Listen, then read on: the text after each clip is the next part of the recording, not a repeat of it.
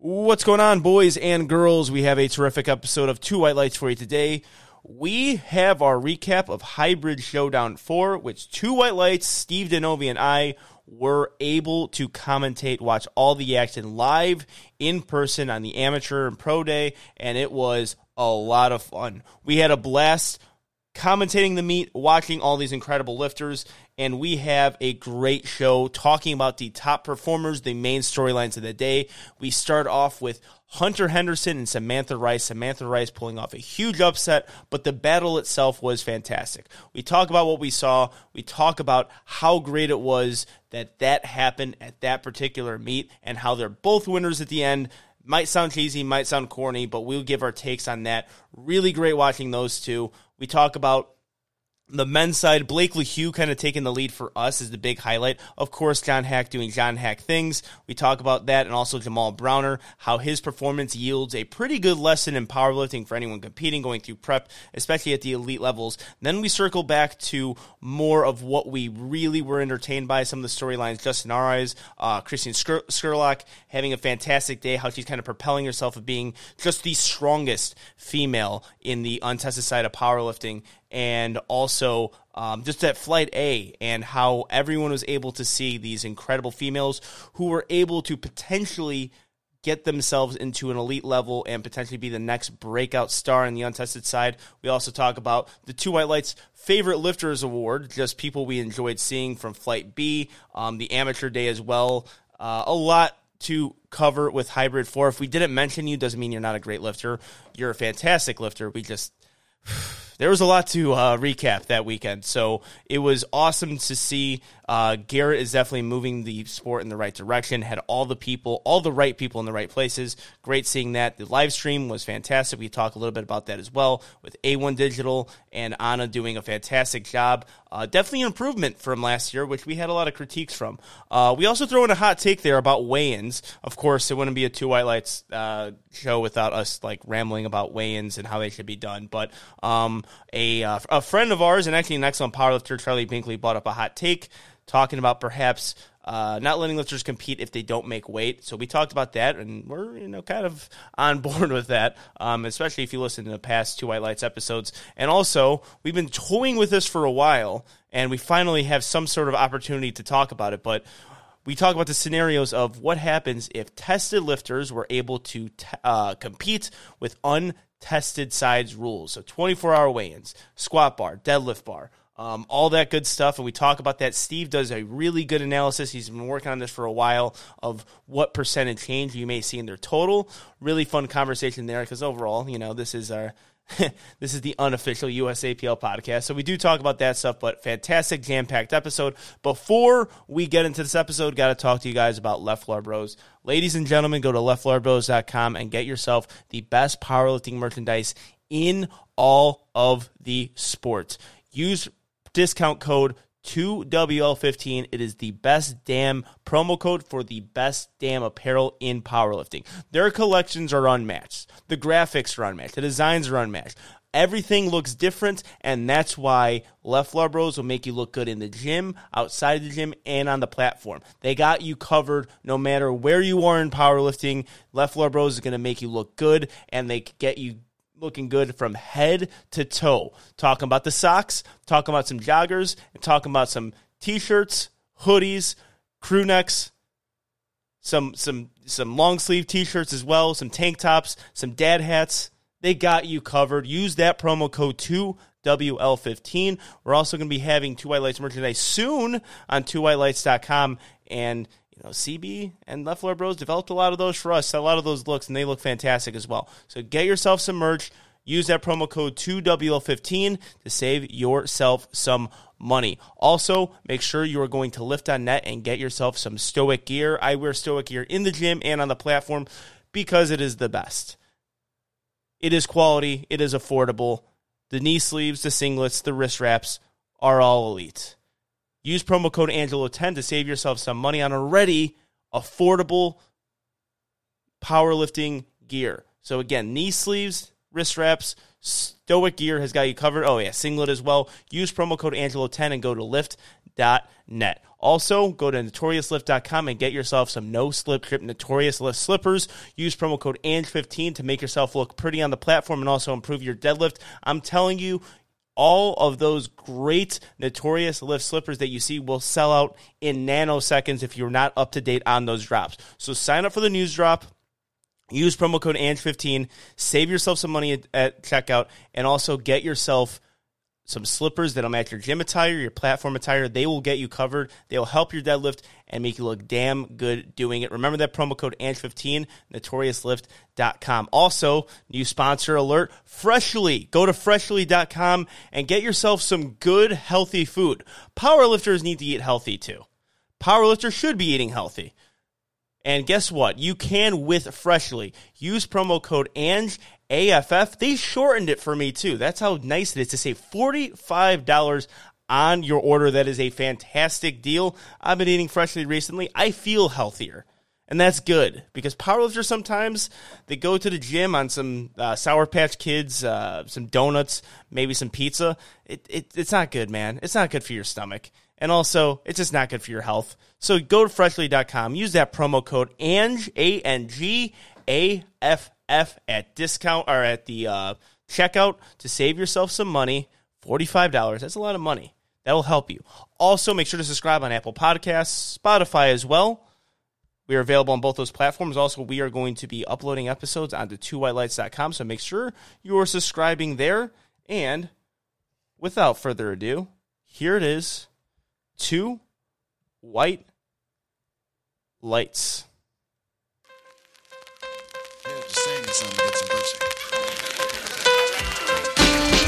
Ooh, baby, I like it raw. Yeah, baby, I like it raw. Ooh, baby, I like it raw. Yeah, baby, I like it raw.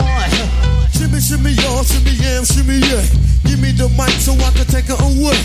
Off on the natural charge, bon voyage. Yeah, from the home of the Dodger Brooklyn squad. Wu-Tang killer, hubby's on the swarm. And as promised, I got with me Steve Denovi, and we just got back from Miami, and we are going to recap Hybrid Showdown 4, which was a fantastic two days of competition. Steve, how are you recovering since the Miami meet? I'm still a little tired. I'm not going to lie. Um, we had a lot of fun at the meet. We had a lot of fun after.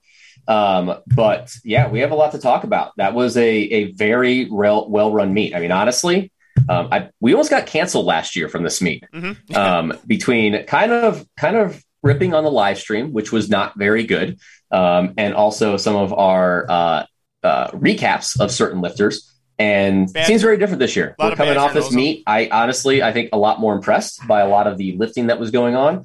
Um, even though it kind of an interesting thing, like this meet lived up to the height, yet it was only 24 lifters on that pro day. We actually had a much smaller roster this year that wasn't quite as deep, yet at the same time, I think a lot of it comes down to the fact that we just had battles that really made this meet just really interesting. Yeah, for sure. I think the small roster actually helped that. It helped the viewability. It helped uh, just being live watching the events and also the live stream as well. Because I think on that pro day, we were just entertained from flight A to flight C the entire time because we didn't have a massive four flight meet and we weren't worn down the day before from a massive four flight uh, four flight meet as well. It was very smooth, very efficient throughout the entire time. It was entertaining because of that. Even the amateur day, I had a blast watching the amateurs because a lot of those lifters were um, elite level lifters, and they're probably going to be in a pro style meet the, the following year. And also, I mean, you know, uh, we've given a lot of credit, and we're probably going to save the credit for a lot, but Garrett knows who exactly to put in the right places where people are going to succeed. The spotting and loading crew, the judging, the organization of everything. This is my third time, I think, commentating under a Garrett free ran meet, and everything is smooth. It's great for the commentators, it's great for the fans, great for the people viewing the live stream. So I think overall it was great, and um, yeah, I mean, there's probably gonna be some more bad journalism on our end, um, recapping this meet. But what you said with the battles, the pro day was incredibly special, and it was awesome because flight A. There's the thing that those primetime flights are great, But when you start off the day that high energy with the biggest battle of the day, and I think the biggest storyline of the meet, Samantha Rice versus Hunter Henderson, that was what made the pro day really special for me was those two performers because we got to see everything that we loved from a big powerlifting meet with a lot of hype surrounding it with a lot of big lifters who are competing at it. Yeah, and I think that was actually a phenomenal switch because originally they were going to do the primetime session, which is huge. That should be every single big meet should have a primetime session, no ifs, ands, or buts. I, I that's ridiculous if it doesn't. But I actually originally all the best women and all the best men were going to be in the final flight. That was the original plan, which would have been cool. But I actually liked it how they did it by having all the best women, or really all the women in flight A, and then all the top men in flight C because it really helped to kind of keep attention throughout the meet. There wasn't really any kind of dull time, which which nothing against the fact that there are some lifters that weren't competing at the same level as Hunter and Samantha and John and Blake and Jamal. But the fact of the matter is, is if you had all of them in flight C, there would have been a little bit of a lag leading up to it, especially like people wanting to watch the live stream. They would have just been asking when Flight C is going to happen, when's Flight C going to happen. Instead, it was pretty entertaining from beginning to end. Um, and we'll talk about some lifters who were lesser known that were entertaining.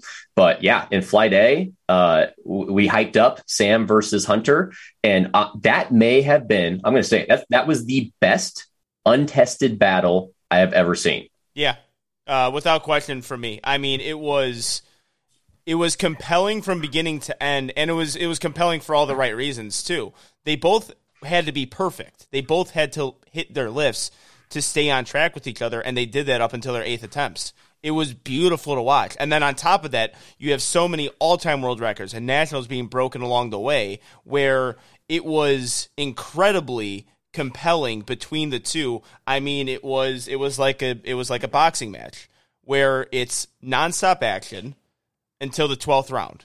And then you get the decision. Or there's a 12th round knockout or something. It was dramatic too because we have Samantha Rice, who you picked to win this meet. I had Hunter Henderson in our predictions. By the way, kudos to you. You are the uh, oracle for a reason. And I think initially people were going into this meet thinking if Hunter Henderson's competing, Hunter Henderson is probably winning, especially if it's Raw. And Samantha Rice comes in with an upset. It's it's beautiful. It's a beautiful storyline. And also, we got to see all of them hit their lips. I mean, if it would have been one thing if they all, well, you know, went five for nine or six for nine, and it was still a battle, and it's you're still watching the miss lifts, but they they didn't. They both had fan, phenomenal days that they both should be proud of. And in my opinion, it's going to sound like cheesy and corny, but they're both winners in my eyes. Very similar to, I mean, I made yeah. the I made the uh, comparison to a boxing match when two boxers put their lives on the line or when they're fighting up until the very last bell, the fans don't care who wins. They're just happy that they got a show put on for them. And that was that was kind of like for me where you know, Samantha ended up winning. It's a great underdog story, but I think both of them won because they had such a great performance and they did so many special things throughout the meet and they made it entertaining for the fans. Yep. I do want to say one thing because as you were talking, I remembered never, I can't forget this. Mariana versus Stefi. Yeah. I, I, don't know if I can quite say that this beats Mar- that. They're one A and one B in the sense of battles. They were both yeah. phenomenal, but don't want to forget Mariana versus Stefi. That was one of the the all time best too. Um, but you kind of mentioned one thing. Again, untested has had a couple issues. One, there's never any close battles, and if there is, they're like entirely different weight classes. And now Samantha and, and Hunter weren't the same weight class, but they were close enough that it, it made it still interesting, even though it was based off the dots. And then two, the other issue with untested is people tend to cut so much that they go five for nine and six for nine. And it's basically like who does who who is like tries to save the worst performance and doesn't and like hits a couple lifts versus who had the best performance, which was them. They they both had phenomenal performances, and it was just Samantha who just had one extra pull on on Hunter that was able to eke it out. So um, yeah, just phenomenal on both of them. And I, I, for someone who has at least coached these battles and had lifters not come out on top, I almost find it more fun when I get to coach someone who loses and gets second than someone who gets first and it's just kind of like them in their own world and it's there's nothing really to do with it. And I, I, think you might be able to say the same. You've got you you've gotten third at nationals which is not your goal but that was probably more fun for you almost to an extent than if you had always just get first and it, there's never any kind of competition there. Oh yeah, for sure. I mean, nationals was the you know uh, the pinnacle meet for me, and it was because I got to pull for the win, and I had to hit all my lifts, and all all my lifts had to be important. And same thing with Hunter and Samantha. The entire day they had to hit their lifts, and they executed beautifully. And really, you don't you definitely don't expect anything different from Hunter, but then you have the the the showcase of a rising star in the sport. Actually, I think it's absolutely risen. Is Samantha Rice brings home twenty thousand dollars and beats a legend in in powerlifting. And another point that you brought up there, we, and then we all got we all got to see Flight A for what it was, and then I get to watch some really great professional females go as those two are going, and it just it added to the the enthusiasm of a meet. I just it was it was incredible to watch, and um, I believe Samantha, you're the, you're the numbers guy. You know, you're going to get a lot of bad journalism on my end when we talk about numbers because I cannot remember you know all time world records and records for the life of me. But Samantha ended up breaking the all time world record total, correct, in 90 kilos. De- deadlift in total. I, I'm I, am going to have some of the numbers wrong too because it's not on open powerlifting yet. So I'm trying to think in my head. Um, I know what the deadlift was. It was 273, which was 603, um, I believe. Um, or 602 or something like that. She chipped she chipped the all time world record, a national record, uh, and that was also to give her the all time world record total. So um, yeah, yeah. And that's huge. I mean, that's huge right there. And I think you took it from CC Holcomb, if I'm not wrong, which is a legend. We had a post uh, post meet interview, which was very awesome to do. By the way, I got to give a huge shout out to Garrett and uh, A1 Digital for that. That was special for me, not for you, because you know you weren't you weren't involved in it. Sorry, sorry. Oh no, it was special for it was special for me because of the memes that ensued afterwards. It was very special All right, for me. Fine, we'll fucking talk about that later, I guess. But uh, I have that saved, and I'm going to post that once a month for the next year. Never forget. Oh yeah, oh, never it, forget. It's already posted five times a day in every group chat that I'm in. If I'm certain talking shit, they just bring up John Haack not fist bumping me to shut me up for a little bit. I, I'm I'm going on a tangent, but I made a mistake. Haack was on my flight home. I should I saw him. I oh, should have really? gotten my phone out and made a video of me fist bumping him on the plane. I I I, I didn't do that, and I'm really I was really disappointed as soon as I sat down. It would have been funny if he just fist bumped the entire plane. just just left no one hanging. Just fist bumped the entire plane. But uh, yeah, that um, I and I actually we had a conversation uh, with a lot of people um, in organizing the flights you know, and they that was one of the great parts of the meet too is just them understanding how to uh, get the attention of powerlifting fans and the viewers of the live stream. They put it in the beginning, and it was you know I, I compared it to like a wrestling match or like a big wrestling event. The crowd's really into it at the beginning, and you want to get so, you want to get your talent out there first maybe you save that main event, but you want to get something that excites the crowd because it's you know, powerlifting meets are long and they drag out. And I couldn't have asked for something better. Um, and talking to Hunter, one, she is the sweetest human being ever. Um, it was very nice talking to her in that interview. But I mean, going even in the post meet interview, the goals that she has for herself after this meet wants to do another rat meet, but also wants to get into the Olympia as well. And both of them have these high, high, uh, high goals for themselves, and it's I think this this battle is why we look why two white lights look forwards to uh, friendly competition and battles because it elevates the entire sport. It elevates others. Hunter's going to try to do something that's unprecedented, be a Olympia athlete and also a powerlifting champion. And Samantha Rice is going to try to pave the way, break more records, win some more money, create those battles going forward. It, it, it's a, a special, special time in powerlifting right now way starting off 22, 2022 really really strong. Yep. Um, and I would bet I would be interested to see. I could almost guarantee this um, with A1 Digital, the team, the team that did the live stream. I bet if they went and looked at past live streams versus this one and saw kind of average viewership throughout, um, it was more steady this meet. Yeah, Um, I didn't see when I was kind of checking the the numbers watching. I didn't ever really see huge dips, even when we did the interviews, because that's a big thing. We we had those interviews in there um, in between those bigger breaks, and that helped to kind of keep attention, so people weren't kind of tuning out and just waiting to come back when Jamal was going to deadlift or whatnot. Um, so that that was really big of understanding like there, there's more to just like having a meet, uh, prioritizing the kind of uh, like the the schedule of the roster and how you fill those dull times um, to be able to keep attention is huge to make it viewer friendly and keep everyone's attention, just make it exciting. Yeah, absolutely. I was yeah, that was um that was a terrific move on their part. And yeah, you had Samantha Rice bringing home twenty thousand dollars, and then onto the men's side, I think the lead here, in my opinion, was a, a battle between Haack, Blake Lehew, and Jamal Browner. Of course, Haack pulls away, but I gotta th- I gotta put Blake in the lead here. Eight for nine performance, pulling eight forty one, and also breaking the all time world record at 181 was the highlight for me on the men's side. Because on the men's side, you expect Haack to win. Haack could win meets on a bad meet, and this is exactly what happened. He had a bad meet, he had a down meet, still broke all the fucking records in powerlifting, and won $20,000. But Blake Lehew to me was special because we always talk about what if Blake hits his lifts? What happens if he goes eight for nine or nine for nine? Well, this is what happens. And I seriously think there's nothing he can't deadlift. If you put it on the bar, there is a chance that Blake is going to deadlift it.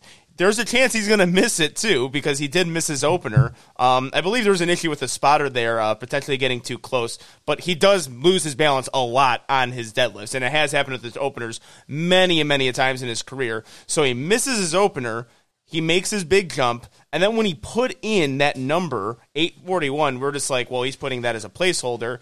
Then he keeps it on the bar, and he obliterates the old all-time world record in a full power meet from John Haack in a raw competition at 800. And again, he's the wild card for a reason. You don't know what you're going to get, and that's what you get, and it was beyond special. And also, on top of that, I don't know what's more impressive, that or a 500 bench from the guy who has the best build for deadlift I've ever seen.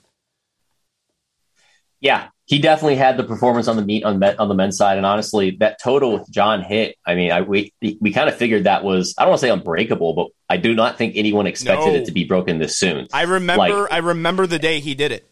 I was I was in disbelief. I posted on my story and John Haack viewed it and I was really psyched. It was twenty. yeah, it was it was uh, it was an early fanboy moment. I didn't think anyone will come close to 2K at 181. And you know what? Let me confirm this real quick. What are you confirming? Oh, that change. I was trying to see here. Okay, never mind. It changes it. Um, Blake, it, I was seeing so Blake Lehew is now the 181 world record holder for all time best total.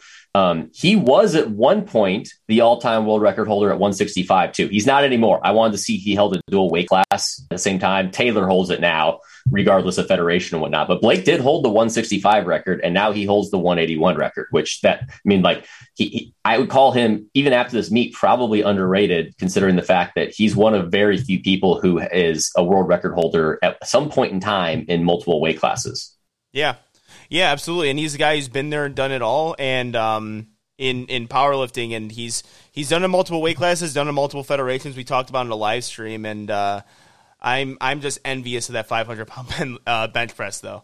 Like you look at him, he is not a guy who you expect benches 500 pounds, and it's not because of his. eh, Well, it's not because of the mass on his body. He's a well put together dude. It's his leverages. You just look at him like, oh, deadlift. This guy can deadlift, and no, he's a. What he said to me on the post meet interviews, he is a total specialist. He is a powerlifting specialist, and yeah, massive, massive kudos to Blake Lehew. He has made a massive fan out of me, and I'm re. I always said he's like one of the most entertaining powerlifters to watch because you never know what you're going to get from him, and it was a such a Blake Lehew performance. Grinders all over the place, big lifts, and was able to get himself in second place with a massive pull. Awesome, awesome job from him. And you know what? You know, Haack, again, he's unbelievable. There's not enough compliments you can give John Haack. If he would have missed that second squat and he would have won one for three on squats, Blake Lehew could have possibly won that meet. and it was it was a down meet for Haack. It was it was the only time I've ever seen him make lifts look hard. There's some technical issues that he has, but he was he was struggling a bit throughout the day.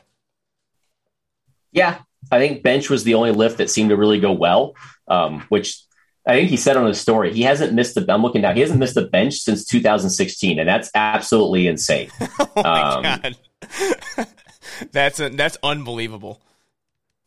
Yeah, he's gone one. Uh, he's I can't. I don't even count him. It's like 13 meets without missing a bench press. That is not. That's that's not even.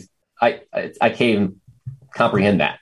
Um, but yeah, um, his opening squat looked good, but as you kind of learned on the uh, interview with him, uh, apparently he wasn't used to that new Texas Power Bar. I know uh, Garrett made some stories about the not Texas Power Bar squat bar.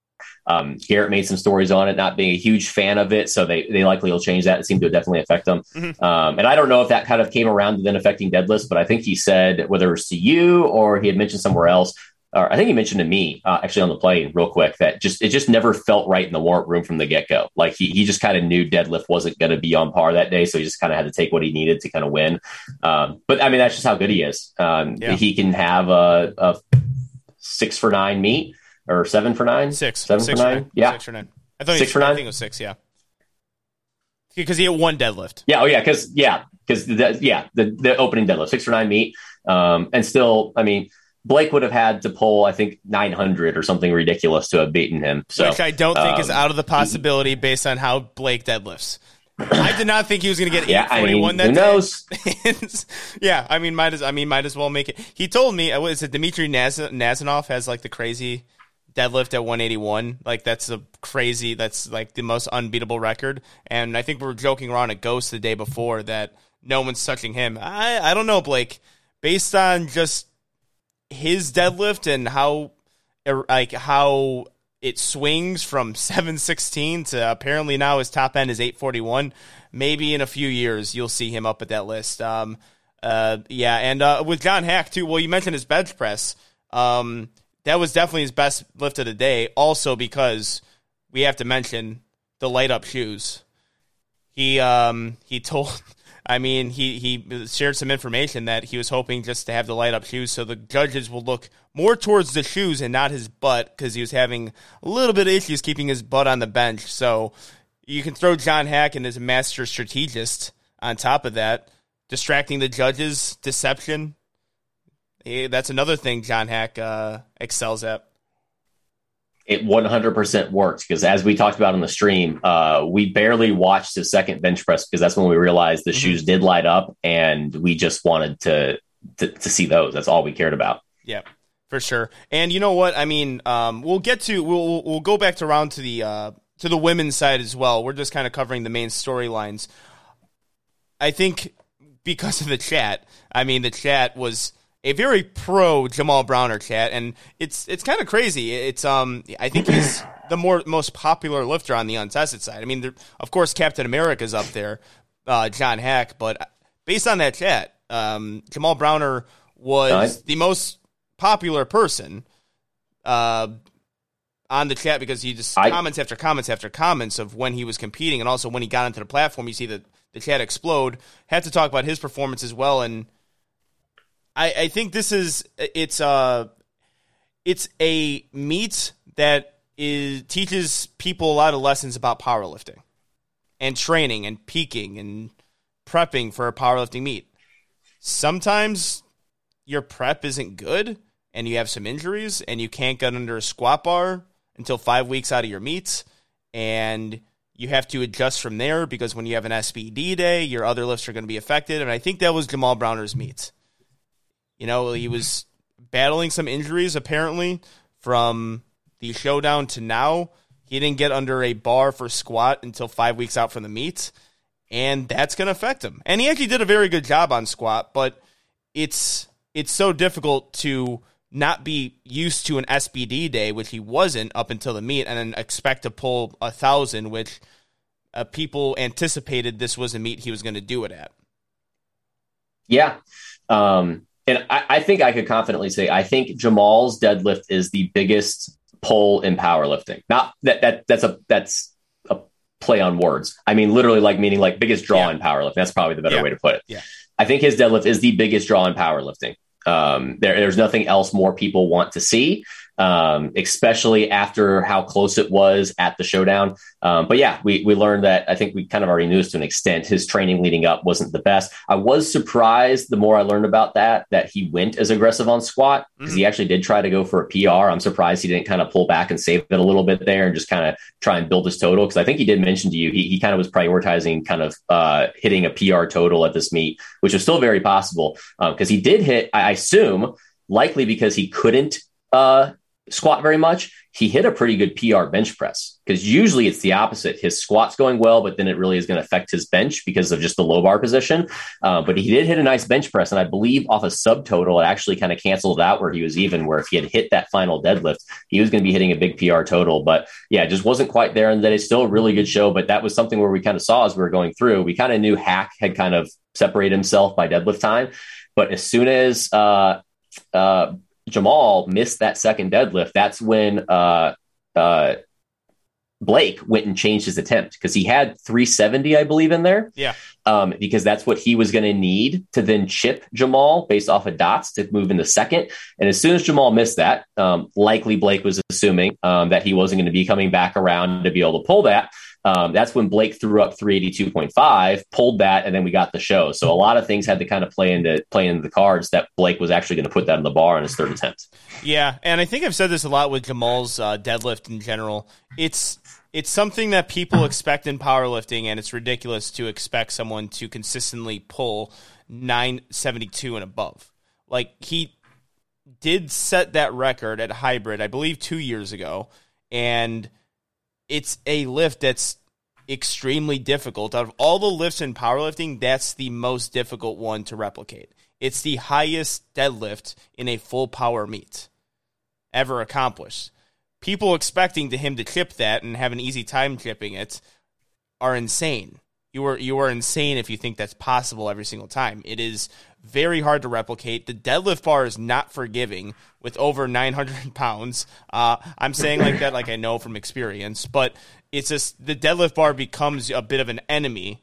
It's kind of the pendulum turns when you get to certain weight over the bar because you have to control how much the bar moves at lockout. Um, that's kind of what I saw with his deadlift as well. It's just something difficult. I don't. I mean, I'm fully confident that he, him, and or Dan are going to pull a thousand in 2022. I'm very confident of that. It's just who does it first. And if they do it on the same day, that'll be fantastic as well. And I'll be very excited to see that. But uh, yeah, that's I guess that's uh, Jamal's meet in a nutshell, and also a, a good lesson to powerlifters out there. Like this occasionally happens, and Jamal is a mature lifter. He is he is a matured guy. Like he he knows what's coming from a prep like he's had, and he handled it. He had to handle it, and you will we'll see him back at the showdown too, because that's part of the maturity. He's taking a long break. He's going to try to like really put together that total, take a big break until September when the showdown happens, and I'm, I'm I will bet a lot of money that he is going to have a much much better performance. Yeah. And honestly, just the fact that he's made this many runs at it is pretty impressive because I, I think we see on the untested side, due to a lot of different variables, a lot of times we see someone kind of hit these big lifts and that's kind of that's it. Like they do it once, they peak out, and then they kind of fizzle from there because it kind of the variables that led into it. Um, kind of, I mean, I, I don't think this is a necessarily true statement, but some people kind of say you only have so many, let's say, thousand pound squats in your life. Uh, you got to save them for a certain time. I don't necessarily think he has only so many. I don't think that's necessarily personally true, like 100%. Like, but you tend to hit kind of this peak very few times, and the fact that he's been able to get close to that. I mean, honestly, the he, he probably, if it wasn't for, I believe his hand tore on uh, the second attempt, he probably had the strength for 973 on the day. He didn't have strength for a thousand. I don't think that 973 no. did not move the best it has. He probably had that if his hand didn't tear. But the fact that he's able to hold that level of performance consistently is incredible. Yeah, and you know that was his goal going in. I after squat, I talked to him, and that was just for him to hit and chip his deadlift record, which would be in a massive accomplishment. It, there's almost this thing. It's like a thousand pounds or bust, which is such a stupid ass comment or like a dumb take. Like No, it's it's it's way it's really impressive if he goes above 972, even if it's a chip above it. Like it's an incredible feat of strength, and it's I think one of the best feats in strength and powerlifting history. Is that I mean it's all time deadlift. It's no one attempts more uh, tonnage in a meet than Jamal Browner. Um, and we'll see him on the platform in September. Very excited to see him, and of course, you know I think it's I think he, he's a mature enough lifter where he's going to recover in his training. Um, now, uh, now on to just some stuff that we saw throughout the meet that really surprised us, or even um, that we were just entertained by. Going back to Flight A, I just love that flight. It was very great to. see. I mean, like we said with the, uh, Samantha and Hunter, kind of bringing spotlight to other pro level lifters. Uh, Kirsten Skurlock is one lifter I really enjoy watching. She had a bad meet in her eyes, but still was able to break all time world record and also, I think she's kind of cementing herself as a person who could move the most amount of weight. In it's going to be very hard for her on dots and you know whatever formula, but she is could cement herself as just the strongest, like the strongest lifter um, in the female side of untested powerlifting. Yeah, um, and one thing that was interesting too, I still don't know fully what the records are because this was the first uh, meet with the new weight classes. Mm-hmm. So she was she was actually a light hundred kilo lifter because I think she weighed in at maybe it was 202 and the, the weight class is 220. Maybe I'm wrong on that. I'm not I'm not 100 percent positive there. I could be wrong. Um, or maybe she was at 102, or maybe she was at 102 kilos and the weight class was 110, something like that. Whatever she was like. I don't fully understand the weight, the, how the records are going to be set out because we don't have them on open powerlifting. That's kind of our thing. But um, the fact of the matter is, is she was going for a 600 pound squat, and the biggest raw squat, regardless of weight classes in general, is April Mathis at 615. Um, and Kirsten is knocking on the door of that. If she yeah. doesn't do it her next meet, she's going to do it very soon. I, I from here talking to her coach, I don't want to give away too much. I believe her next meet, she's actually doing a meet in a month. She's doing a raft meet. So they didn't fully peak for this meet um, because the big goal is the wrap squat at the next meet. So she hadn't fully peaked. So even within that, um, I, I, think next time around when we see her back in sleeves, um, I think she's probably going to nail 600 because it was really, really close to being there. Um, and once she does that, along with the fact that she has a really good deadlift to go along with it, um, yeah, she could she could argue she could very well make a run at kind of one of the the highest totals of all time. Yeah, I'm very excited to see her, and she's been good for such a long time. She's an excellent lifter the on, on, on the live stream. You know, uh, commented just a great platform executor. Um, I don't know. I might have to come up with a better termage for that, but uh, it's very fun to watch. You know, she's doing. I, I believe that means Ghost Clash, right? If I'm not mistaken, she's going to be doing the Ghost Clash next month.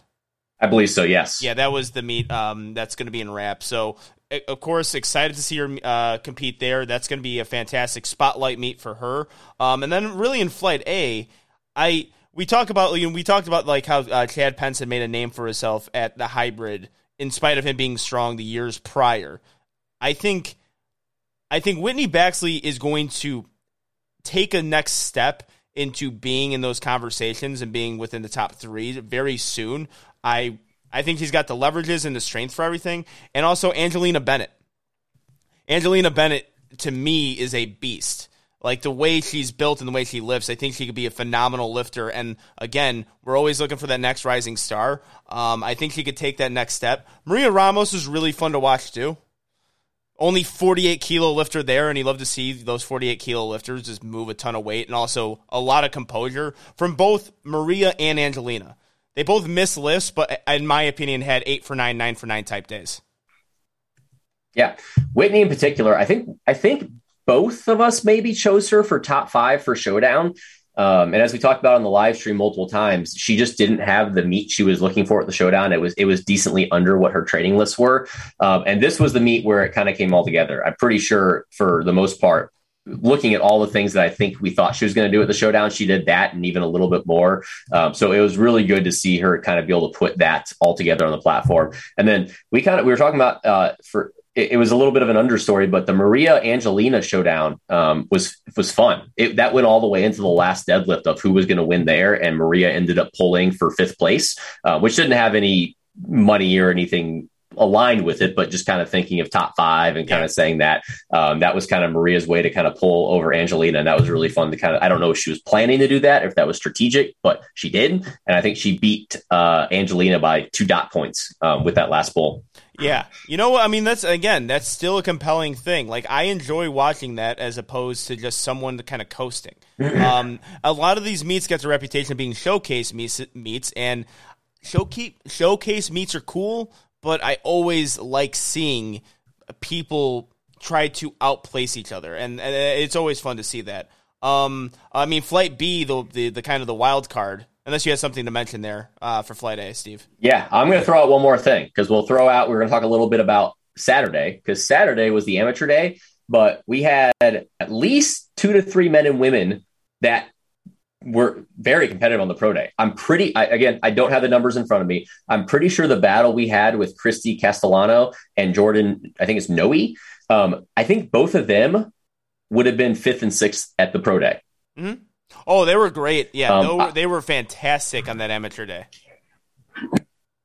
And I did find out because I saw the post um, from her and her coach uh, what happened with Chrissy because she was having like the perfect day, and then deadlifts just kind of were weird. Apparently, her hand sw- uh, got swollen Okay. um, and swelled up, and she was having trouble gripping the bar. Okay, I also saw this on her post, and I didn't want to mention it on the live stream because I didn't want you know to get canceled for this comment. Her nails were fabulous. They looked a little long. I was a little scared gripping the bar with those type of nails. I believe if we look at her, I believe if we look at their caption, I'm actually going to look at them now so I don't get canceled on the podcast again. But I think I just looked. I'm like, those are some pretty long nails, and I don't know how it feels to deadlift with long nails, but I feel like it'll be hard gripping the bar. Um, she did say it didn't. It didn't help that, but I didn't know her hand was swelling as well. I remember seeing on the Yeah, live stream hand- like it's it's it's a pretty it's a pretty boss move to have those type of nails. But I'm like, I don't I don't know how easy it is to grip a bar. But that was, but both Jordan and Chrissy, I believe it was two years since they last competed. Yeah, Um, so that's huge for. I mean, and uh, I believe both massive meet PRs over. Or Jordan, I think was pretty much matching what she did. I think Chrissy was a pretty huge meet PR over what she did before. But like I said, I'm pretty sure if you take those two, they're fifth and sixth behind Whitney on the pro day. So we had some pretty phenomenal lifting on that on that amateur day. Um, even though it wasn't hyped up in the same manner. Yeah, yeah, and, and that t- tends to happen. But I mean, that's that's kind of why I love the sport. You know, it's when we get to view the amateur days and people trying to people getting psyched just to hit personal best for them and compete on that day. Like I think we get so bogged down in the um, in the elite levels of powerlifting and you know and media coverage and you know, just as lifters ourselves, um, you forget about that, and it actually makes the sport awesome when people have those type of goals and when they're competing not for $20,000 they're just competing to win. Like that that to me is awesome. And that's I mean that, the amateur day was was very fun um, from a spectating uh, standpoint as well and uh, the, yeah and those and really it was came down to a pull for the win scenario there um, also um, um, uh, torn adductor too from the winner of that day uh, from the female side she Oh, yeah, her- Jordan, I don't know, yeah. I don't know if she tore it. I, I mean, I could be spec. That could be some bad journalism there, but yeah. All right. Yeah, we so, were kind of also, figuring really it- quick. it- I'm going to interrupt. So she said, "Yes, my nails, uh, my nails did not help here either." With the cry face emoji on her caption. So I'm not wrong about that. Got it. Save myself. All right. Awesome. Okay. Yeah, Jordan, uh, her her opening squat looked super easy, and then kind of out of nowhere, she failed that second squat. So uh, I kind of had mentioned on the live stream, I wonder if she had gotten hurt, and then she came out and hit those poles. I was like, oh, I guess she wasn't hurt, Mhm. and actually she was. It just wasn't affecting her deadlift in the same way, likely because adductor it, it can affect a conventional deadlift, but not nearly not as much as a sumo deadlift.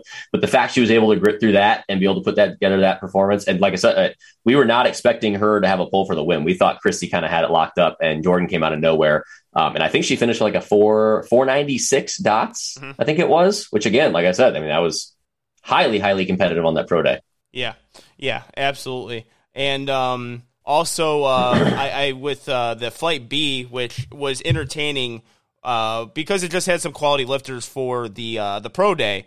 Um, Shane Dewey, I think, or not, not Shane. I, I apologize. Sean Dewey he took the um, the Pro Days Two White Lights inaugural uh, unofficial award of just favorite lifter because I just really enjoyed watching him lift, and also there was some master li- lifters on that day, master age class lifters on that day. Some big, angry, heavy hitters from Flight B and C in the Masters division. That was awesome to see.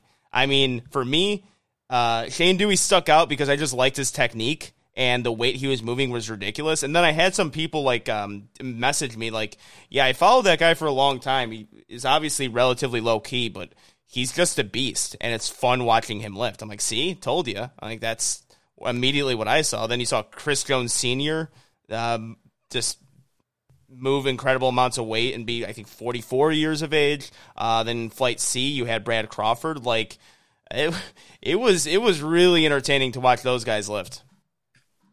Yeah. Um, and then Sean, we found out is a two white lights listener. So shout out to him. Hopefully he's listening to this episode. Yeah, really fun to watch him. I mean, for me, because uh, I didn't know much about him. I wouldn't have been hyping him up too much if it wasn't for Garrett telling us to, to watch out for him. But Marco Galindo ended yeah. up getting fourth overall. Mm-hmm. Um, he was the highlight of Flight B. Um, I mean, based on his performance, was deserving to be in that primetime flight since he he fairly easily, I believe, had that fourth place locked up. So fantastic day there. Dwardley Edouard, even though he had a little bit of a hiccup on his squats. I mean, um, uh, also we got to describe we got to describe that hiccup. It wasn't a technique thing. I think he just showed up to the meet late and had to take 135 and had to take 600 on the platform and hit he i mean yeah. pretty much i mean he was an 8 for 8 day because he didn't he timed out on his first attempt i mean he was disappointed in his performance i'm like dude you were perfect the entire day and made his lifts really look effortless just i don't know a, a, a hiccup not in the sense of a powerlifting mistake just uh,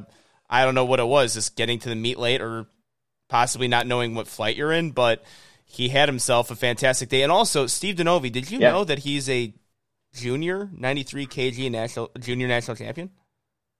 I did. I happened to have someone in that same flight with him that day. Oh, I remember very well Crazy. because he pulled, and then Bob Matthews pulled, but for some reason Bob Matthews didn't go two and a half kilos more, which would have won it for Bob Matthews. Um, sorry if Bob Matthews is listening. I'm bringing up bad memories, but yes, Bob Matthews had a chance to pull for the win, but he put the wrong weight on the bar or something happened there.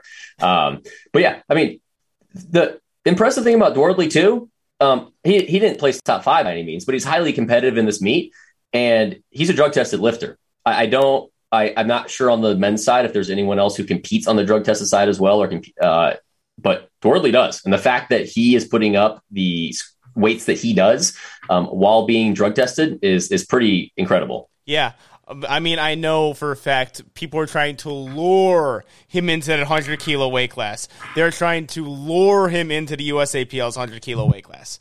People really want to see that in the 100 kilo weight class. And I mean, I think a few guys, I mean, a guy you just mentioned, Bob Matthews, definitely Brandon Petrie there too. And just to, just to meet those guys, I mean, of course, of course, we're going to go back to the USAPL, right? Like this is a, this is the unofficial podcast of the USAPL, but yeah, we we want Dwardley in the USAPL and see what he can do at 100 kilos. Like we are praying for the day he comes back to the USAPL. So hopefully that comes soon, and hopefully to add to that really fun stacked 100 kilo weight class.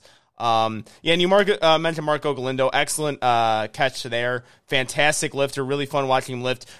Eh, just a beast. Absolutely beastly lifter. Beautiful pull. Um, had almost had a little date there with 800, but um, it didn't didn't quite fly for him. Just, uh, but it's still a fantastic day. Um, and I mean, for, uh, from flight from from flight C, uh, Griffin Uhl, I think took like the fan favorite award.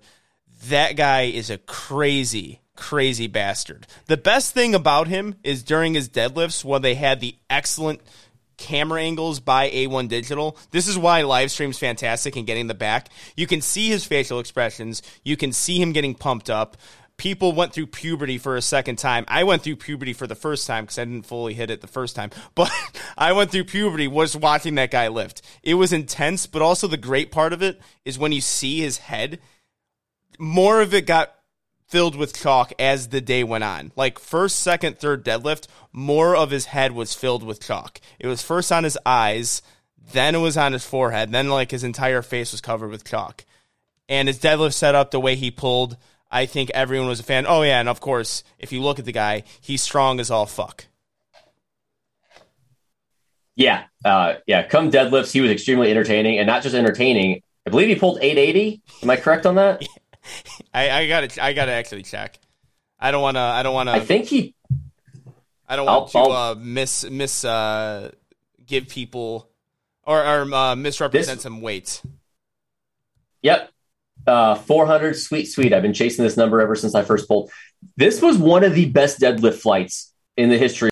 Yeah, yeah. We failed to mention that we had we had him pull 880.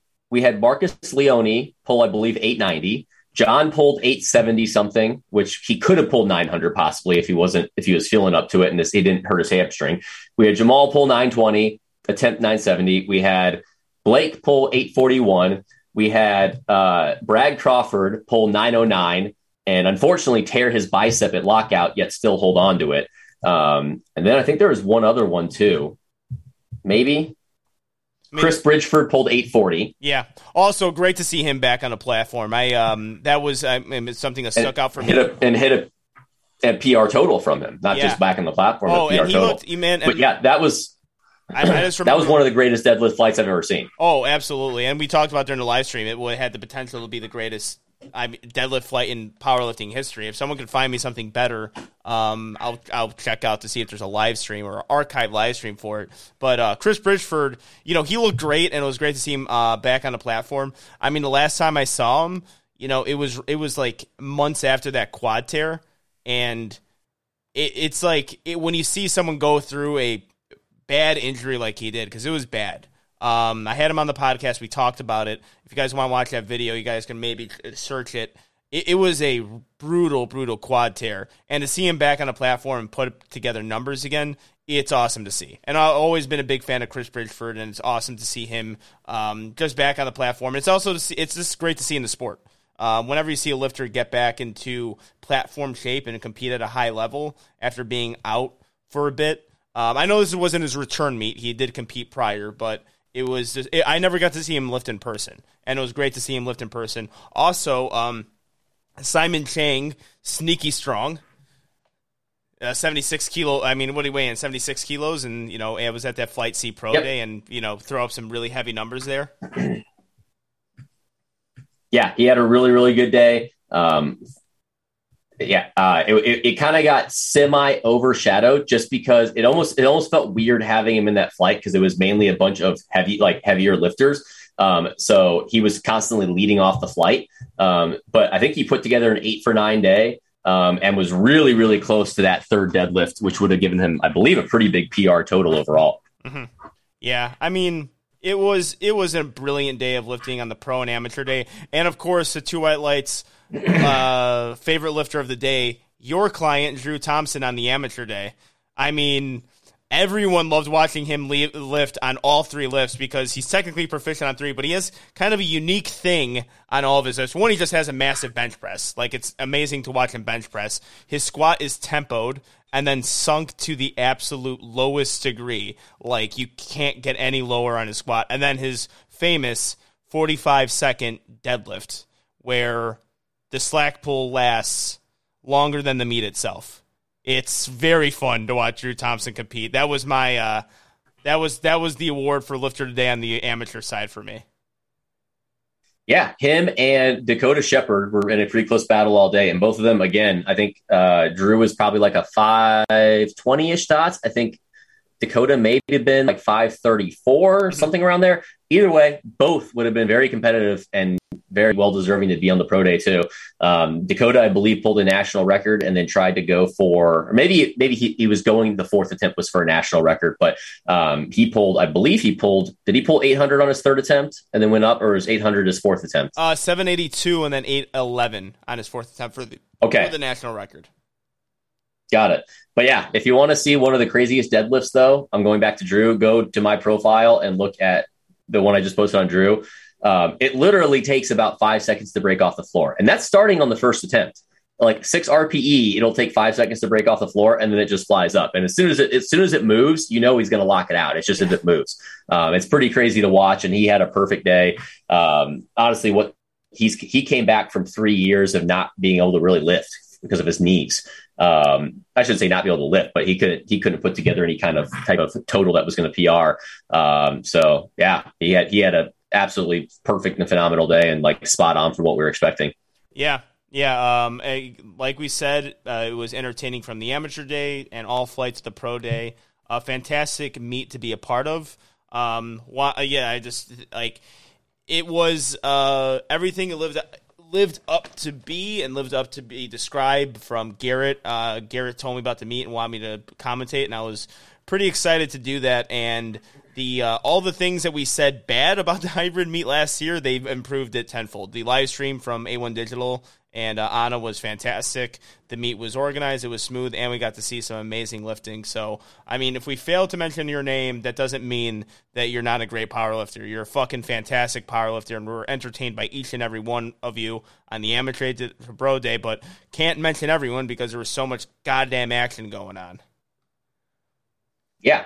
Um, yeah, just a fantastic day all around. And if people didn't know, I was the late edition. I think like a week and a half out, Garrett messaged me because yeah, uh, he Garrett. had some he had some shortage of volunteers, so he flew me out as well. Um, and uh, the dynamic duo was finally able to to meet together and commentate a meet because we keep having things kind of come up because obviously I got a lot of traveling for coaching as well, and or people can only uh, afford to have one person out. But um, I, I, am going to say it. Uh, this meet kind of put two white lights on a map in a, in a way it hasn't been before. Yeah, we got to thank him for the uh, the publicity there. Like people, um, people were really appreciative commentary, which of, of course means a lot. Um, I actually don't think I'm great at commentary, but people enjoyed it enough where they were like, "Get this fucking guy off the mic and get someone else in." Then no one said that. They made other comments. Uh, I won't even go. I mean, I will throw in a hot take. Live live live stream comment uh, com- comments should not be a thing. Like I don't think they should exist. Maybe we'll talk about that in a future episode because we have other topics to cover. But yeah, I, I, those comments were getting yeah, it got because the well, I'll say it real quick. The commentary, the comments can be amazing because it can help as yeah. as a commentator to be able to see and kind of interact. But it was so ridiculous that we just ended up ignoring it. Like yeah. it was completely pointless because it was just nonstop just trolls the entire time where it was it was better if it was just turned off at that point. Yeah and also like i mean i'm i think we're a pro troll podcast. We did have award for biggest troll of the year and we do recognize it but like i appreciate ones that are funny. It's like holy shit who can make the dumbest fucking joke next and think they're hilarious? Like i can imagine a guy at like the computer like man this joke fucking hit and then nobody acknowledges it, and they there's just like 17 other comments or I have 17 other jokes that relate to when Jamal Browner John Haack's competing. Like I could just see that happening, but uh, yeah, like I, I may maybe it'll be a hot take for another episode, or maybe on um, our two white lights page on like why I like I don't like um, uh, the the comment section. I think that should be saved for something else, but um, yeah, that's that's another hot take.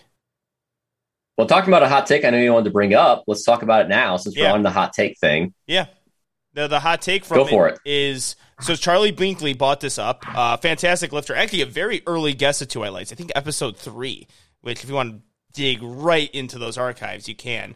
Um, the audio quality on that episode is not the best, but he brought up the weight class thing.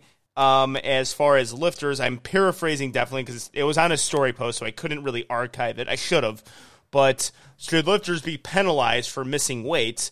And if they miss weight, should they be allowed to compete? And he actually put together the notion that if you miss weight, you don't get to compete in the full power and get the awards as best lifter and get money for it. You will lift as a guest lifter, or you just don't compete at all. And I don't hate it. I actually really like the idea. It's a USAPL esque rule, an IPF esque rule, but I would like to see it because people declare themselves for weight classes and then they just there's really no incentive for them to really be in that weight class because at these big showcase meets weight class battles don't matter so i think making a matter would be you have to hit weight for this weight class. And I think it would yield better well, lifting too. Here's why I think it's a fantastic idea. And it's not necessarily to punish anyone. Um, because yes, like you said, in like the USAPL, you have to declare a weight class for nationals. Not not all meets. For nationals, you have to declare a weight class. Um, if you want to change weight classes, you have to fill out an athlete change form at, by a certain date. And if after that you miss weight, you're a guest lifter. You can compete, you can put up a total, you can do whatever you want, but you're you're you're you don't count as part of the competition. I think that would do an amazing job of keeping the untested side accountable for ridiculous weight cuts because there'd be a punishment if you don't make weight. It would deter some people if they're kind of borderline. Should I do this 20 something pound weight cut and I don't know if I can make it? Hey, I'll give it a shot. If I can't do it, who cares? I can still compete. I think it would be a really good way to keep that accountable and improve the quality of lifting to make sure that people who you're only going to do a weight cut if you really feel feel like you're going to do it. Like if you can't do it, you, are going to be deterred from wanting to go too extreme. Yeah, no, I agree. That's the biggest thing for me. I mean, imagine I, I, I it's stupid to say because John Haack is John Haack, but I like what what weight can he move just if he doesn't have to weight cut? You know, like what can John Haack do if he if he's not? I mean, we know he'll win best overall lifter, but we can see potentially some bigger weights being moved, a healthier John Haack coming in. Um, I I like it, and I think it's been a I think it's been a problem on the untested side for a while. Like this meet, in my opinion, was better than the showdown because more lifts were hit. It was more entertaining because of the battles, and I thought people cut too much for the showdown. Actually, I think we got some confirmation from the, the, the crew who was working. People were in a good mood at hybrid. They were joking around during weigh-ins. They were they were energized. They were laughing. There were smiles on their faces. Where at the showdown, they were like zombies because they had to cut fucking ridiculous amounts of weights to potentially win some money at this big meet that everyone was watching. And I think that yielded a better performance at hybrid as opposed to Showdown, where the story was kind of like they're not really hitting any lifts, and it's not as entertaining when people are missing a ton of lifts. Yeah, hundred uh, percent. I think that I I for these big meets, I think that should be standard because I think that would really really help um, to clean up the fact that like it's become too much of a stereotype that and you go five for nine and six for nine on the untested side of these big meets. It's it's it's getting it it just is it makes these meets a letdown where we only see one or two performances that really live up to the height. Um, and I think if we could have these big meets be able to have just people hitting lifts and putting up big lifts regardless of weight, no one cares half the time on uh, like what someone weighs if they can deadlift 900 pounds. No one cares. They just want to see someone deadlift 900 pounds. Mm-hmm. Yeah, I I completely agree. I rather see a nine for nine day and good lifts go around the board. I, I don't want to watch powerlifting meets to see miss lifts. I never want to see that. It's not it's it's not inter- as entertaining as made lifts. I, I mean, I don't think I had to because that's not exactly a hot take. I don't think I had to explain that. Um, but it's um, it's something that I like to see more of. It's something I, I value just really good performances as opposed to um, your favorite lifters missing almost half their lifts. So hopefully uh, that'll yield that. And um, I'm, I'm I'm just really hoping on the untested side we don't see massive weight cuts. I mean, even on the tested side, like that's like the number one thing I advise lifters not to do is a massive weight cut, and I think you see less of that. There's still people who do push boundaries a little bit on the tested side, um, but I think a lot of those lifters get humbled to a point where they're like, "Yeah, I should probably move up a weight class because I'm getting my ass kicked at this uh, at this weight class that I'm trying to cut for. I mean, we've seen it a lot within the past year. So, um, excellent hot take by Charlie Binkley. He often brings some really good logic to things. I, am a big fan of Charlie Binkley, so um, really good to see that. And uh, of course, you know we're we're a couple of USAPL guys, as evidence on the live stream. Um, uh, sorry uh, about that, um, but we had this idea for a show that we wanted to do such a long time and we never had the opportunity to mainly because the IPF and USAPL wouldn't stop fighting and we had to constantly cover that uh, storyline in powerlifting.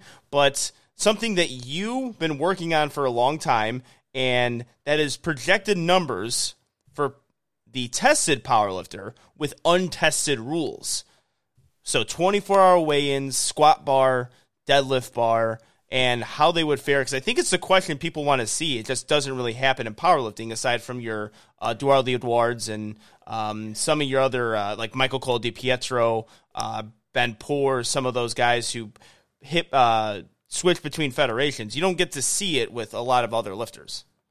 Dennis Cornelius is another Yeah. one too. And it's something too. I mean, I don't think this is a common opinion, but there is an opinion that some untested people are like, tested lifting's boring. They just don't lift as much. The fact of the matter is, I had a gut feeling that if we accounted for all of these factors, we would probably see a bunch of tested lifters all of a sudden be in the top 25. Like we already have some. Like if, if people didn't know, Taylor Atwood has the second highest dots all time, regardless of tested or untested, behind John Haack, which is insane. Um, we also have some other ones. I think Jesse Norris was up there. He doesn't compete anymore, though. Ashton's up there. Austin's up there. Um, but that's about it if I'm looking at top 25. Um, once we start accounting for these factors, we start seeing a lot more tested lifters start jumping into the top 25 dot score. If we're using dots as the way to be able to kind of calculate this, which top 25 is a 572 or higher right now. Um, and basically, if I'm looking at it, I mean, there, there's there's three things that you're likely going to see if we see this crossover.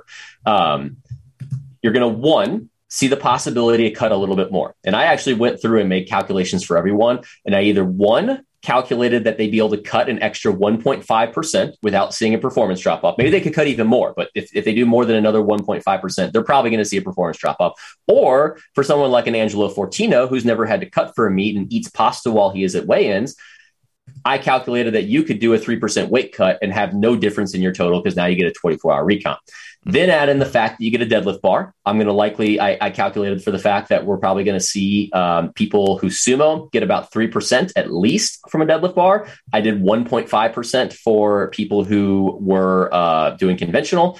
And then also for the squat bar, I'm not going to say that's going to give much of a benefit around until you're going to get into the Ashton, Dennis, Ray, and Jesus type squat levels. If you're squatting 800 plus, you're probably going to get a little bit of a bump from a squat bar, probably like a one to 2% bump. Um, as well as the fact, uh, the only I calculated, I, I looked at like a Russ. I'm, I'm kind of rambling here to an extent, but I looked at Russ. Russ probably doesn't need to cut. Like he always weighs in at 181 or 182, but instead of like cutting from 185, he could probably cut from 190 and get there and still have the same performance. Mm-hmm. So there's just a lot of factors here, um, or actually better performance because we, we know Russ when he's a little bit heavier, um, like right now he weighs about 200. He's able to just lift more. Like it's just that for to no surprise. Um, and did that for the women as well. I went through all the women and after doing all these calculations, on average, every lifter, if you take all of them on average, it was about a 3% bump in what their dot score was.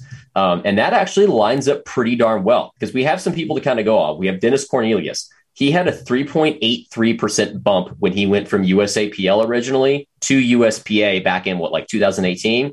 Um, on the women's side, we have Julia Williams. She went from 490 to 505, which was a 3.06% bump.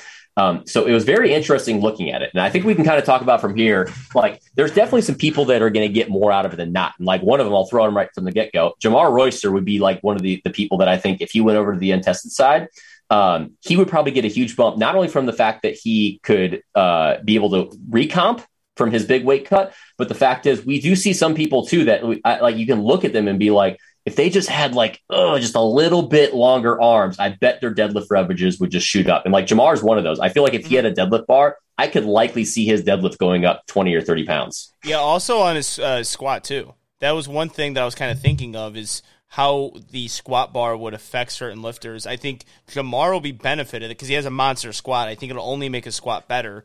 And also, I think I, I've talked to Ash before. Ash is really liking the squat bar.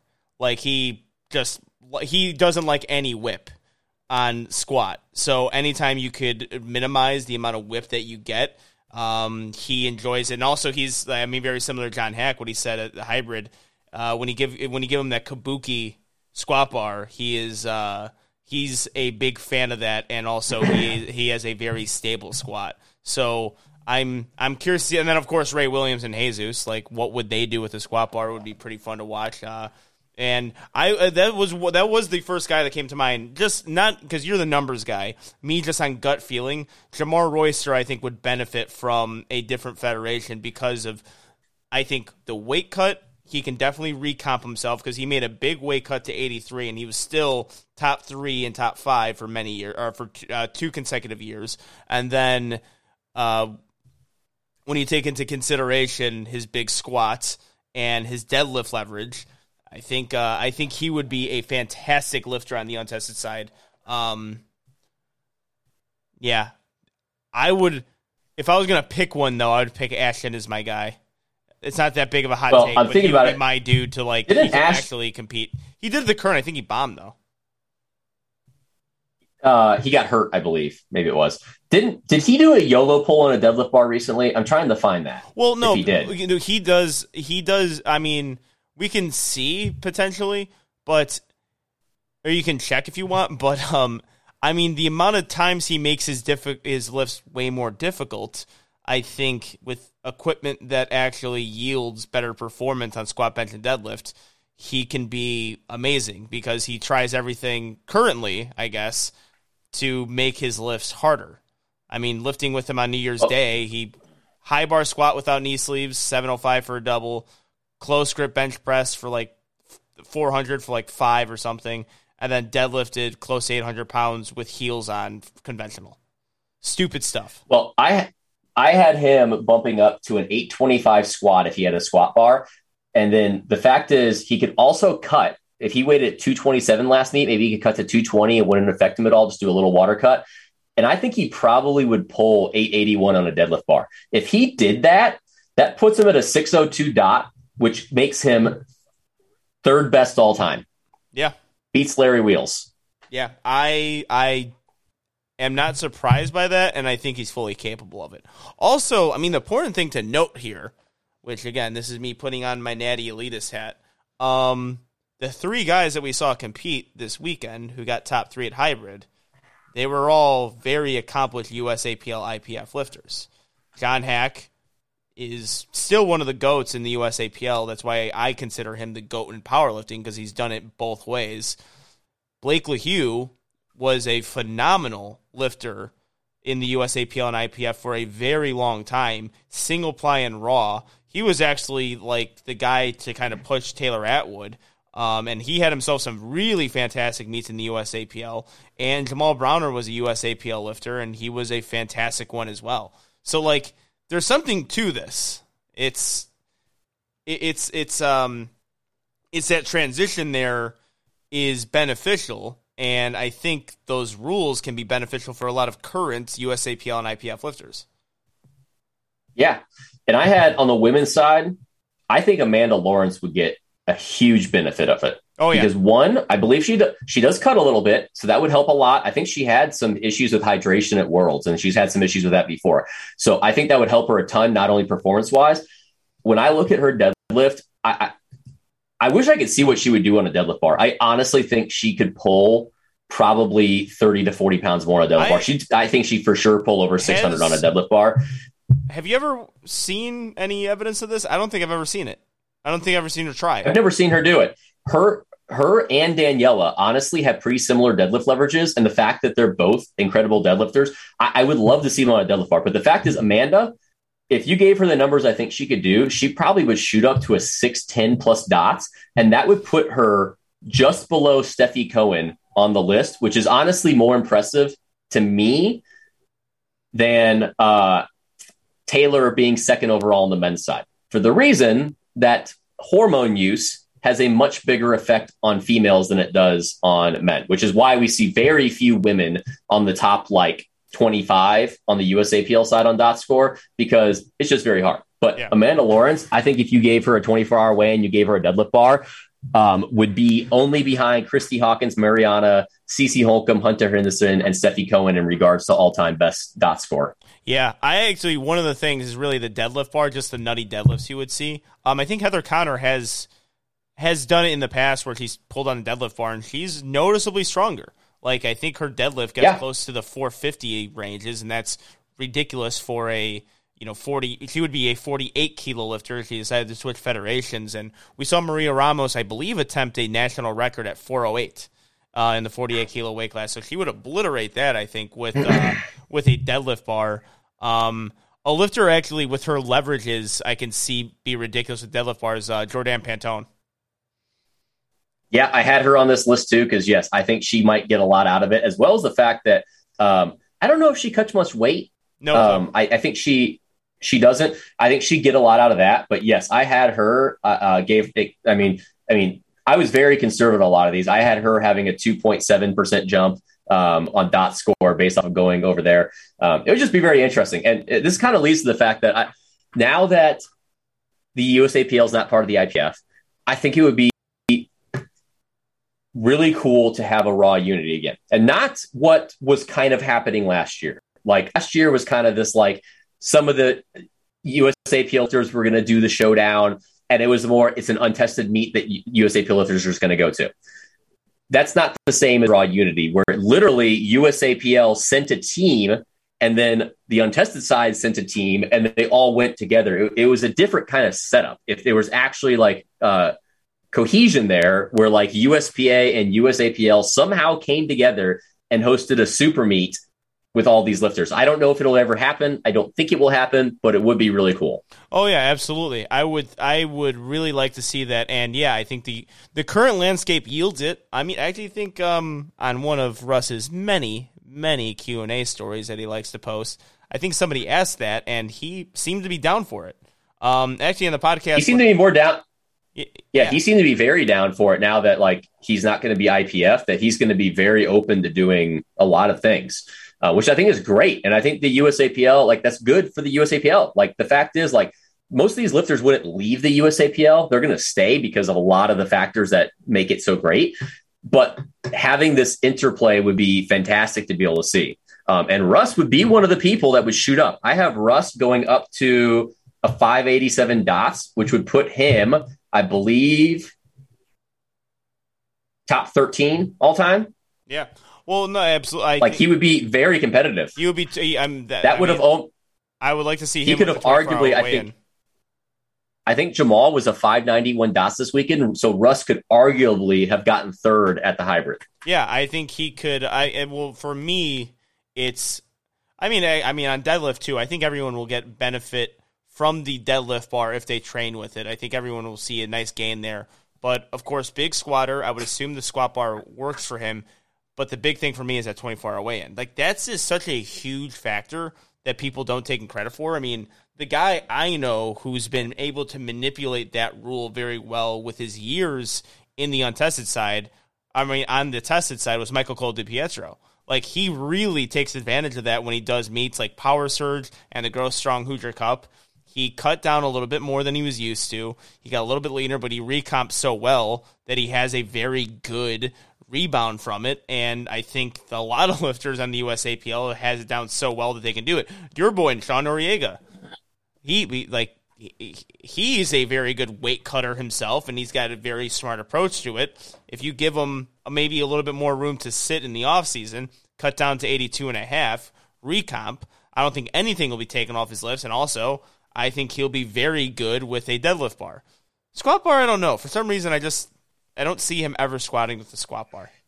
No, be, so I'm going to first go on Michael. He got a 4.3 percent bump going from tested to untested. That's pretty easy to calculate was since that, he did it. Was that wrapped though? I'm doing I'm doing the go strong, not okay. the wrapped one. Okay. Yes, I'm looking at the Go Strong when he did the uh, non-wrapped meet. He did raw since he did the Midwest Prime Time, then went over. Yeah, 4.3 percent boost. Um, yeah, Sean. Well, the fact is the the squat bar. I mean, I'm not a huge fan of it. I don't think it really helps many people until you start getting those heavier weight classes. Not only for one, there's the total weight lifted on the bar, um, but two, the fact that it's just bigger. Like if you're a small, if you're if you're like 181 or lower, it's not a very comfortable bar to squat with. Have you squatted with it before? Yes. When I I squat. Have you low bar squatted though? Mm-hmm. Um, Reese, I, okay. the uh, so after Raw Nationals, I was planning on doing power surge, but I wasn't able to do it. I squatted the first three weeks with it. I think I took six oh six with it. It wasn't it was different, but it was nothing totally different. Maybe maybe if I put Yeah, some more it- tonnage on it, it would be. But it was it felt relatively the same. Yeah, it's it's probably not going to do much um, for most people. Honestly, I'm going to argue something. I don't think it would actually help Ray Williams much. It may actually hurt him That's actually because yeah, one thing that that's a good point. one thing people people don't realize. I actually wanted to comment this because I mean, I, people are always saying Sean's a cheater because of his arch. I don't think people realize what Ray does with a power bar. He times it perfectly. That's why you see him kind of do this slow, hesitant to sit, descent, and then all of a sudden speed it up. He times the rebound perfectly so that the bar whips and helps him explode out of the hole. And you see him fly out of the hole and then hit a sticking point about halfway up when that bar then whips back down on him. Yeah, yeah, I've actually noticed that recently with actually the first uh, when you bought it up, the dead um, his squat video that he just posted uh, today, I think, um, was yeah, I, I have seen that before. Um, the yeah, the squat bar will not be forgiving on that. Um, curious how uh, Jesus would do. Such a I think mass- Jesus would do better because Jesus has a more controlled squat overall. Mhm. I don't think Jesus tries to time the whip as much. Yeah, absolutely. All right, so who would be your top three? If you were to send a team, who would be your three candidates? Or is that a stupid question because it's just going to be the three strongest candidates? Well, Like- it's probably just going to be the three Yeah, strongest. We're sending a- Taylor and we're sending Ashton. Um, I mean, if I'm picking the people that I that like, I'm look. I, I I took the list of like I had uh 15 women and I had 21 men that I took from kind of, kind of like the top list of each weight classes. If I was going to pick the ones that I think would get the absolute most out of it, and like it would be like game changing for them, I'd pick Jamar. I'd pick Ashton because I think because he never cuts. So the fact that he could cut, gets a squat bar, and gets a deadlift bar would be massive for him. And then for my third, uh, I guess Jamar and Ashton would be my okay, here's here no here's one that we haven't talked about that I, I realized because of dots makes a big difference. I'm picking Dan Clements, so I'm going Jamar, I'm going Ashton, and I'm going Dan Clements. Something about uh, the dot score with that lower weight class absolutely makes his dot score go crazy. He had a 5.72% bump from Oh. the changes I made with him of getting the cut, of getting a deadlift bar, which I predicted with a deadlift bar, he could probably go 726. Since I mean, he can deadlift 700. He just lost balance a little bit. If he did that, his dot score goes up to 595. Um, he had the biggest effect of versus Taylor only bumped up six points because for some reason it didn't help Taylor that much, adding like the 30 pounds I gave him with the deadlift bar and with the weight cut extra. Yeah. Oh, that, that's a, that's a solid point there. I mean, I mean, if Dan Clements also wants to help out here, he could uh, hold on to some curtains if he wanted to in the weigh-ins. Uh, if, Yeah. if he wanted to really So- help that body weight dots uh, formula. On the women's side, it's going to be Amanda Lawrence, Heather Connor, and then because Heather would get one, Heather I don't think cuts very much, so therefore if she actually got to cut, that would be huge. Um, and she gets the deadlift bar, which I think she would pull a buttload on the deadlift bar. And then my I, I debate on the third one. It would either be I want to say Daniela, but I'm not going to say her because we haven't seen her compete in so long, so I don't have a good frame of reference. And I don't think that's a Um, good one to pick right now. Uh, I have a good frame of reference. I lifted with her. We lifted with her on Friday, and that is the strongest female I've ever seen lift in person. I know she hasn't competed. do we want to just do we want to discuss what happened on Friday? Well, I thought that as soon as I saw her deadlift, her deadlift was an easy 500, and I'm like, whole. I, I honestly, because you know, I don't not not the misogynist in me speaking. I don't really lift with females too often.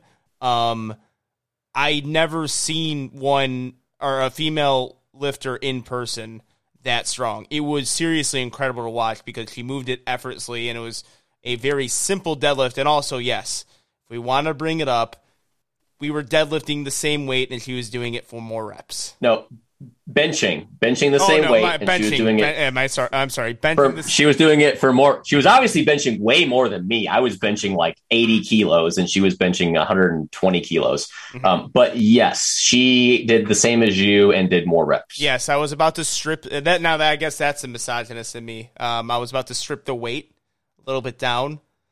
And have her uh, like, oh, what weight do you want? It's like, oh no, same thing. I'm like, motherfucker, okay. Uh, and then she did it for like six weeks, Uh, and I was doing it for three. so yeah, I would just put her just because I could go Daniela. I'm I'm actually going to go Sam Calhoun though. Um, I actually had hers a pretty big bump for two reasons. One, we saw what not cutting weight at the uh, Virginia Pro did for her. She had a she, all of her lifts were bumped up about five kilos. So if I take her potential of that higher weight and I allow her to cut the weight and be able to recomp, I figure that's going to help. She can be able to get down to their normal 137 and hit these weights and give her a deadlift bar that I think she would get a lot of benefit out of. I'm going to go Amanda, Sam Calhoun, Heather Connor as my team I take. That is a solid team. I I mean, there's no really debate there. I thought it was going to be a better question than it was, but then I just realized I'm like it's mostly the strongest lifters in the USAPL. It's like not going to be like It is to an ex- no, no, you're not going to get some surprise in there. Like I was expecting you to say something surprising, like uh, fucking. Let's uh, let's who who should we pick on before I bring up Pug. someone I don't know? Yeah. Who should we pick on? Like Pug doesn't have to cut anymore. Pug can recomp. That's, that's actually that's a very good point. Yeah, maybe he. I think he does have the USAPL uh, record. He has some record in 181 uh, for deadlift. I think. But you mean USPA? Yeah, Let's I actually look because that's actually yeah. a good frame of reference. Because he yes, did- he has gone. O- he has gone over. Well, he did. Uh, He I, went think, US. I think he did like seven. Actually, this is 21. Okay, so uh, he didn't cut though, so he, Uh, he only went to hold on. 167. So he attempted to cut, and it was a terrible fucking idea. So he came in heavy. I but he remember de- this. he deadlifted 36 more pounds. Yes, he did. Um, I do remember. I actually remember this vividly because it was right after I had him on the show for the first time, and he deadlift. He told me he was going to try to break the uh, the record or something on deadlift uh, at a USPA meet, and then he didn't cut, or he just stopped cutting weight because it was, it was stupid to do so. But um, yeah, I, I guess that's not a surprise there. Uh, f- yeah, I guess yeah, I guess that'll be the solid pick on a candidate because I was like, who do I know enough to say, well, that's out of left field, and who do or and uh, eh, like where they won't get offended. But I was expecting, I don't know what I was expecting with that question. Like, who are the top three? Uh, the three really strong people in both the male and female classes. That's that's probably who. to an extent, but I think there are some that like there are some people who are like Taylor. He doesn't like. I, he, Yeah, I don't think he- he, gets as much. There's Yeah, some but- people that are just there's that are really strong that are just going to get more out of it because of either the fact that deadlift leverages are going to help a bunch, or the fact that they don't have to weight cut is going to help a bunch. Yeah, yeah, I, I, I could agree with that. But um, it's nice to finally do this. We've been kicking this round for a while, and this I think this always comes up, and when we talk, it's just like, man, imagine that guy with a 24 hour weigh in, how good he will be. Even though I think 24 hour weigh ins are stupid, and I hate them, and they should not be a thing. My So we so I mean, you're our- saying we should do what would ha- we should do what the untested lifters do if they can't do a 24 hour if they have to do a two hour weigh in. two hour weigh ins with no IVs, Yes, it won't it won't, it won't on a stiff bar. on a stiff bar and uh, IPF judges. Joe Joe Sullivan would pull 550.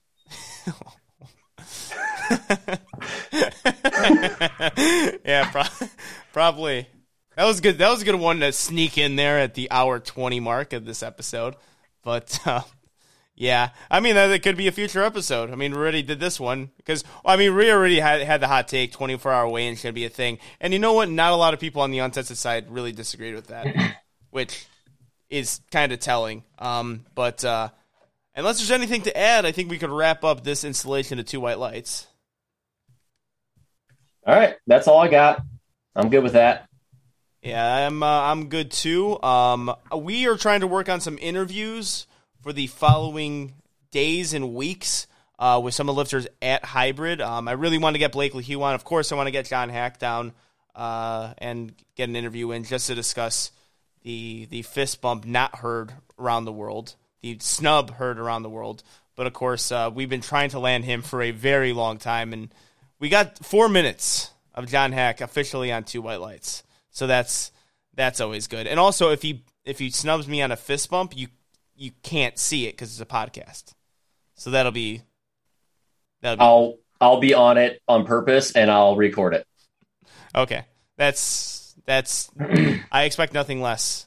I think he might. I think he actually might like you more than me. That's actually probably true because for the first interview, he just came down and was like, "Hey, you're Steve Denovi, right?" I'm like, "Fuck you, dick."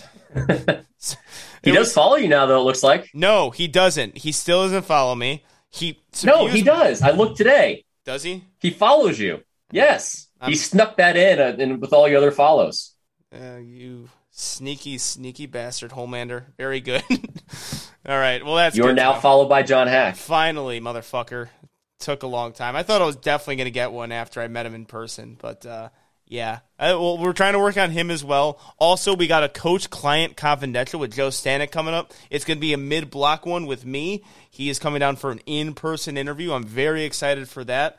Um, and of course, we are actually working. I don't know. Should we say it? Because I'm afraid another podcast is going to steal it if we say it. Actually, this will make them not steal it. We uh, power rankings. We want to come up with these power rankings. The thing is, Steve made a power rankings list that upset me so much that I've been going back and forth and ranking people, and it's really fucking hard to power rank people. It's it's almost impossible. Well, yeah, and also your guy, your your boy Sean here, my boy too. I'm saying your boy because he's your coach. He competed. and Now he completely fucked my power rankings up because I wanted to take him out of the ranking that you had him, and now I might put him higher based on power rankings. So, Well, you've also about got Bob in your power rankings twice. well, well, here's what you did that pissed me. You should have just left me a blank slate because you put all of your picks onto my picks on the Google thing. So I had to like, like, oh, okay, maybe I could. I'm like, we're gonna have relatively the same power ranking, and we're not. We're gonna have very different ones if I really go and do it because yours are probably gonna be more accurate because Here. you use actual data. Deleted. Yeah, thank you. All right, so I can actually work on this. I will delete. I will work on I will this. delete. You did. I, uh, well, I will work on this Okay. while I'm at work tomorrow, which it's gonna be a so very. what we're going to do is we're going to have my power rankings and Angelo's. And are we even going to show them the difference? Because what we're going to do is we're going to take just like like power rankings usually go is we're going to take the average score of each and then rank it off of that. So if like you rate Russ four and I rate him three, it's three point five. That's his placing, and then that's going to then go based off of that. Well, yeah. Well, no. I mean, we can do whatever you. I was just like looking at the. I didn't think. I think it was. I was just thought it was gonna be nice two white lights content to get to people because people love power rankings. I'm a big fan of. I'm a power rankings guy, big power rankings guy. But I saw, I saw your power rankings. I'm like, I want to like debate this with him so much now, and I didn't think I was going to want to do that, and now I want to. And I'm like, I guess we have to record it if Yeah, that's if that's the case. So we'll have to squeeze Okay. that one in there somewhere, but we got to get these power rankings out, and we gotta we got to get some stuff going. But uh, should be a relatively busy two to three weeks for two white lights again with those interviews and uh, people we want to have on. Thank you for tuning in. Also, again, big thank you. Got to do this at the end of the show. Hybrid for having us out, commentating the meet, and also Garrett for putting on a fantastic meet. This is the new wave of powerlifting, and I'm very excited to see it more meet directors who are newer, younger, getting into the mix and also listening to people and their feedbacks. I love to see it. The sport is moving in the right direction. 2022 is off with a very, very good start, and we'll see you guys next week. Peace.